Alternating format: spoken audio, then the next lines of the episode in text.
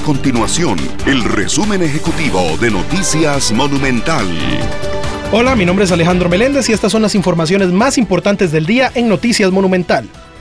Organizaciones que representan a personas con discapacidad proponen un plazo de seis meses para que las micro, pequeñas y medianas empresas autobuseras puedan cambiar su flotilla con los lineamientos técnicos de accesibilidad y diseño universal. Ese martes, los grupos sociales se quejaron ante los diputados de la Comisión de Asuntos Económicos porque no se les consultó el criterio del sobre el proyecto de ley que amplía la antigüedad de los buses permitida para operar en el transporte público.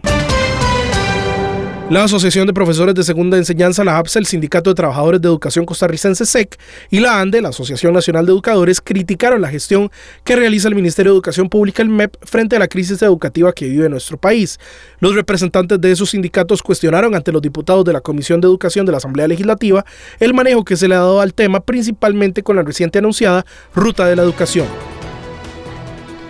Estas y otras informaciones usted las puede encontrar en nuestro sitio web www.monumental.co.cr. Nuestro compromiso es mantener a Costa Rica informada.